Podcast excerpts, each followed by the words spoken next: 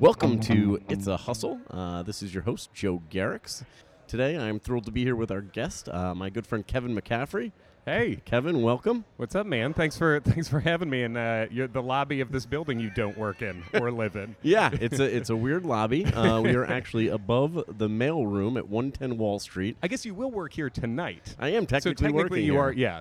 Uh, but Kevin and I are about to do a comedy show uh, down in the basement of what looks like it was once a mailroom and is now a weirdly adorned bar. Uh, it is still technically a working mailroom. It, yeah. How weird is that? That is Yeah. weird, and it's Yeah. like the mail is mixed with the booze. I wonder Yeah. if people get booze shipments accidentally, or, I would not. Yeah, wouldn't know the difference. or just mail just soaked with whiskey. I wouldn't have a problem with that No, personally. Go for it. Yeah. So, uh, you know, Kevin, glad to have you here. You're actually uh, one of the first people that I met when I started doing comedy. In fact, the first show that I ever produced, uh, you were on. Was it? Was that at the pit? That was at the pit. Okay, yeah. cool. Yeah, then I think I remember what that was. Because Yeah. you, yeah, th- I mean, God, that was what eight years Eight ago. years I ago, mean, something yeah. like that. Yeah.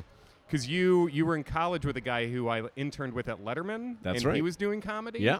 And now he works for the president. Is that correct? Yeah, Okay, yeah. well, we all uh, take different turns. You know? Yeah, you know, Yeah. I mean, I have some friends who are not perfect. Yeah. Sure. don't me too. you, you know? Yeah. Yeah. I mean, it's not like being cousins with Mike Pence. Yeah. Well. Yeah. yeah. I didn't choose to do that, but yeah.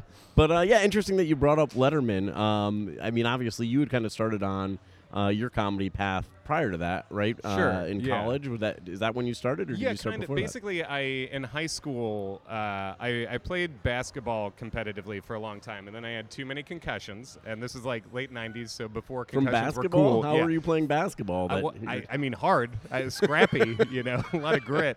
Uh, but I had five in basketball and I had two in football, and they made me stop playing. So at first, like my first thing was I wanted to play for the Bulls. Then when that did not happen, uh, I had uh, I started doing a radio show in high school. So that was really the first like comedy thing I did.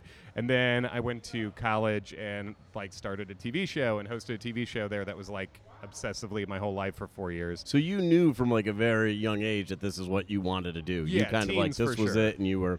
That's Mhm. awesome to have kind of that that much of a start, and I guess really gain so much experience at, at really a young age. I would say comparatively. Yeah, I got a lot of reps doing stuff. Yeah. Like I wasn't doing stand up specifically, but I was hosting uh, the radio show. Uh, you know, you're on the air for a few hours live weekly, and then the TV show is. Uh, we eventually we were doing it in front of a live studio audience every week, and it was you know there was a monologue and behind the desk kind of stuff. So.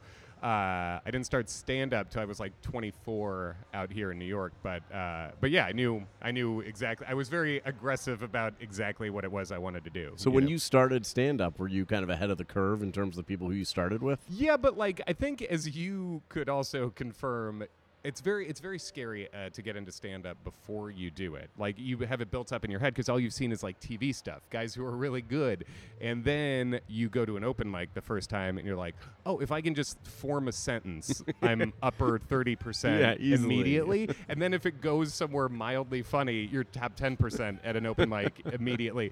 So yeah, I was I was very good at that first open mic for those two reasons, and then yeah, also I'd like had a, a few hundred hours of performing in front of crowds, whether it was stand up or not. Um, so yeah, I think like basically I had a year of doing open mics before I found out like where shows were. And then it was pretty quick from that to like getting paid for it, I guess. Yeah, how long did that take for you to like get to that first paid gig? Do you remember your first paid gig? I do, because it was because I definitely lost money on it because I was very antsy about getting paid, and then I found out that someone said that uh, like there was some website. Uh, I forget even what it was, but it, had like various gigs would pop up on there, and you could like email in your bio and be like, "I'll take it." And so I just I was like very restless a year and a half in, and I saw a gig. Uh, it was in Winston Winston Salem, North Carolina, 150 bucks uh, feature spot. It was at a bar. That's some pretty good money for your first gig. Not bad, You're but cr- I you've been crushing it for I years. lived here. I lived in New York, so I had to go to Winston Salem. So I flew and I rented a car, and they had the hotel. But I mean, I lost easy ninety bucks. Like that's that, that was not any less than a So your first paid gig, you netted negative ninety. yeah, which is very big picture wise. That's very just a life in comedy in general. Yeah. you know, where it's like So yeah, you're very yeah, good at comedy, very bad at business. horrific at business. yes, for sure. So, but I did it, and I felt I was very very excited about it. Took it real serious, you know. Yeah. Uh, everyone was furious because it was at a at a Wings bar in Winston Salem, and the NBA Finals was on. It was the uh, Lakers versus Celtics, and they were had been playing it on a big screen. And then when it was time for comedy, they just like comically pulled the screen down, and it went like whap whap whap whap, like you know wrapped up, and everyone was, was very mad. and then they're like, "Hey, comedians!" And they're like, "We didn't ask for this. We didn't want this. We're very invested in the basketball game." So it's like also, too late. We already paid for uh, it. very good. Another big picture, like easy. This is the disappointment it's going to be. You're going to be in places physically where people would prefer to see something else uh, a lot. So yeah, that was that was the first paid one, and that was yeah. Oh wait, so I guess I was uh, 26. Yeah. Wow. I actually I got offered a gig this week uh, for $150 as well. I mean, I'll still take a gig. I'm doing a gig after this one for 100, but it's local. Oh not yeah, flying. Well, Yeah. this one uh, 150 uh, to do 20 minutes clean at halftime of a women's college basketball game. So like on the court, I or apparently like in a suite. no. I think like halftime starts, and I guess if it's 20 minutes, they expect you to immediately be on the court telling jokes. Halftime starts, you're on the court telling jokes to people who are probably needing to pee or drink copious amount. I mean, it's women's basketball. Yeah. You have to be pretty drunk to enjoy it. You're from Connecticut. Is it UConn women's basketball? I would hope that's big money. No, no, no. It's it was Wesleyan. Okay. Uh, so. Sure. Notorious. Yeah, I, comedy I accepted the gig, and then it turned out that it, it doesn't exist, and I was kind of like, thank God. I accepted it because I'm like, oh, you know, you got to take the paid work. It's the middle of the day. Yeah. And then it didn't work out. I was like, thank God, now I can just break my fucking leaves. I, the, the yes, the, uh, my favorite part of comedy, I think, is putting it on the calendar, and then like when it comes time to do it, I'm like, I'd rather not Yeah, go. yeah. I'd rather stay here. I get, you know, it's, it's funny. You look forward to like getting paid to do comedy, and then you reach a point where, oh, it's fucking work. I have to go to work. Yeah, and it is like uh, I, I I wish I wish I had more of it booked for me because I like you know you're you're basically chasing your own gigs for the most part. Every once in a while you'll get people hollering at you about about stuff, but uh, yeah. It Yeah. sucks to hustle after it, and you, so much of it is just emailing into It's an a hustle, exactly. Yeah, Somebody should use that. It's a Yeah. hustle. Hmm. yeah. Well, maybe we'll think of something. yeah. Well, look, I, I like to close uh, with one inappropriate question or just Sure. something random. So uh, I imagine that uh, you know throughout your career you, you've held other jobs outside of comedy as well. yeah. Uh, yes, I have. What what is the uh, the worst or most embarrassing non-comedy job that you've had?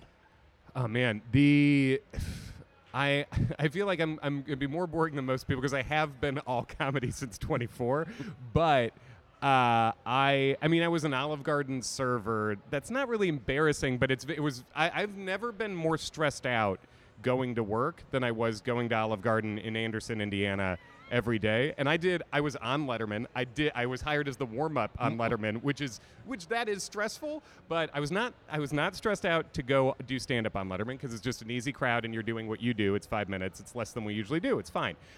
Doing warm up was scarier because you don't have Dave introducing you. You go out. It's sort of a, a big picture version of the North Carolina thing where it's like, no, we want something else here, and you have to be like, but at least be they're soon." looking for comedy. Yeah, and yes, it's at least related. Uh, so that I was a little more nervous at that, but I would get a pit in my stomach going to Anderson, Indiana. I couldn't even get. Hi- I was going to college in Muncie, Indiana. Couldn't even get hired at the Muncie Olive Garden. I had to have a recommendation to get into the Anderson one, and uh, that was.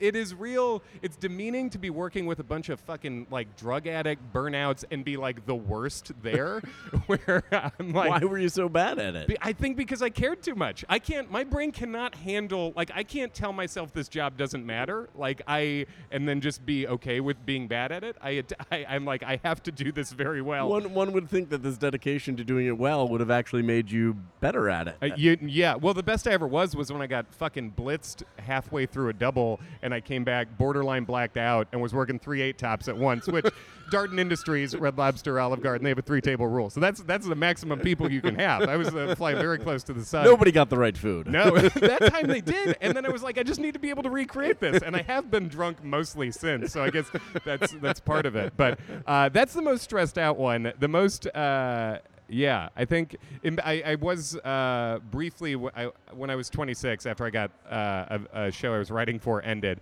Like I temped in the city, like working as a, a receptionist at law firms and stuff. And as a man, no one is happy to see me be the temporary receptionist.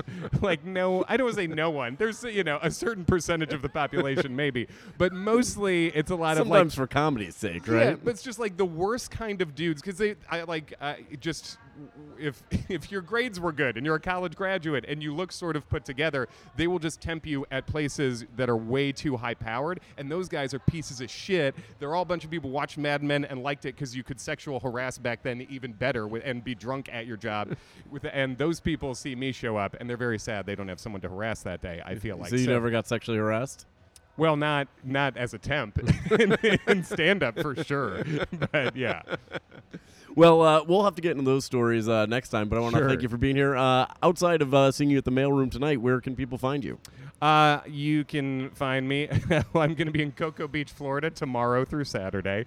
Uh, and then I'm going to be in uh, Hartford, Connecticut, end of the month. Just go kevin-mccaffrey.com has my schedule and, you know, Tennessee, Illinois, Wisconsin, I think over the next two months. So, All right, well, I'll try to get places. this out before all those dates have passed. yeah, don't. A lot of pressure. Yeah, a lot of pressure on me to do some editing. Oh, here, Oh, it's fine. Yeah. well, thanks again. It's always a pleasure. Thanks, man. Thanks for listening to the It's a Hustle podcast, and thanks to our sponsors, Light Switch Advisors, your one stop for on demand digital marketing services from boosting your Instagram followers to building a new website.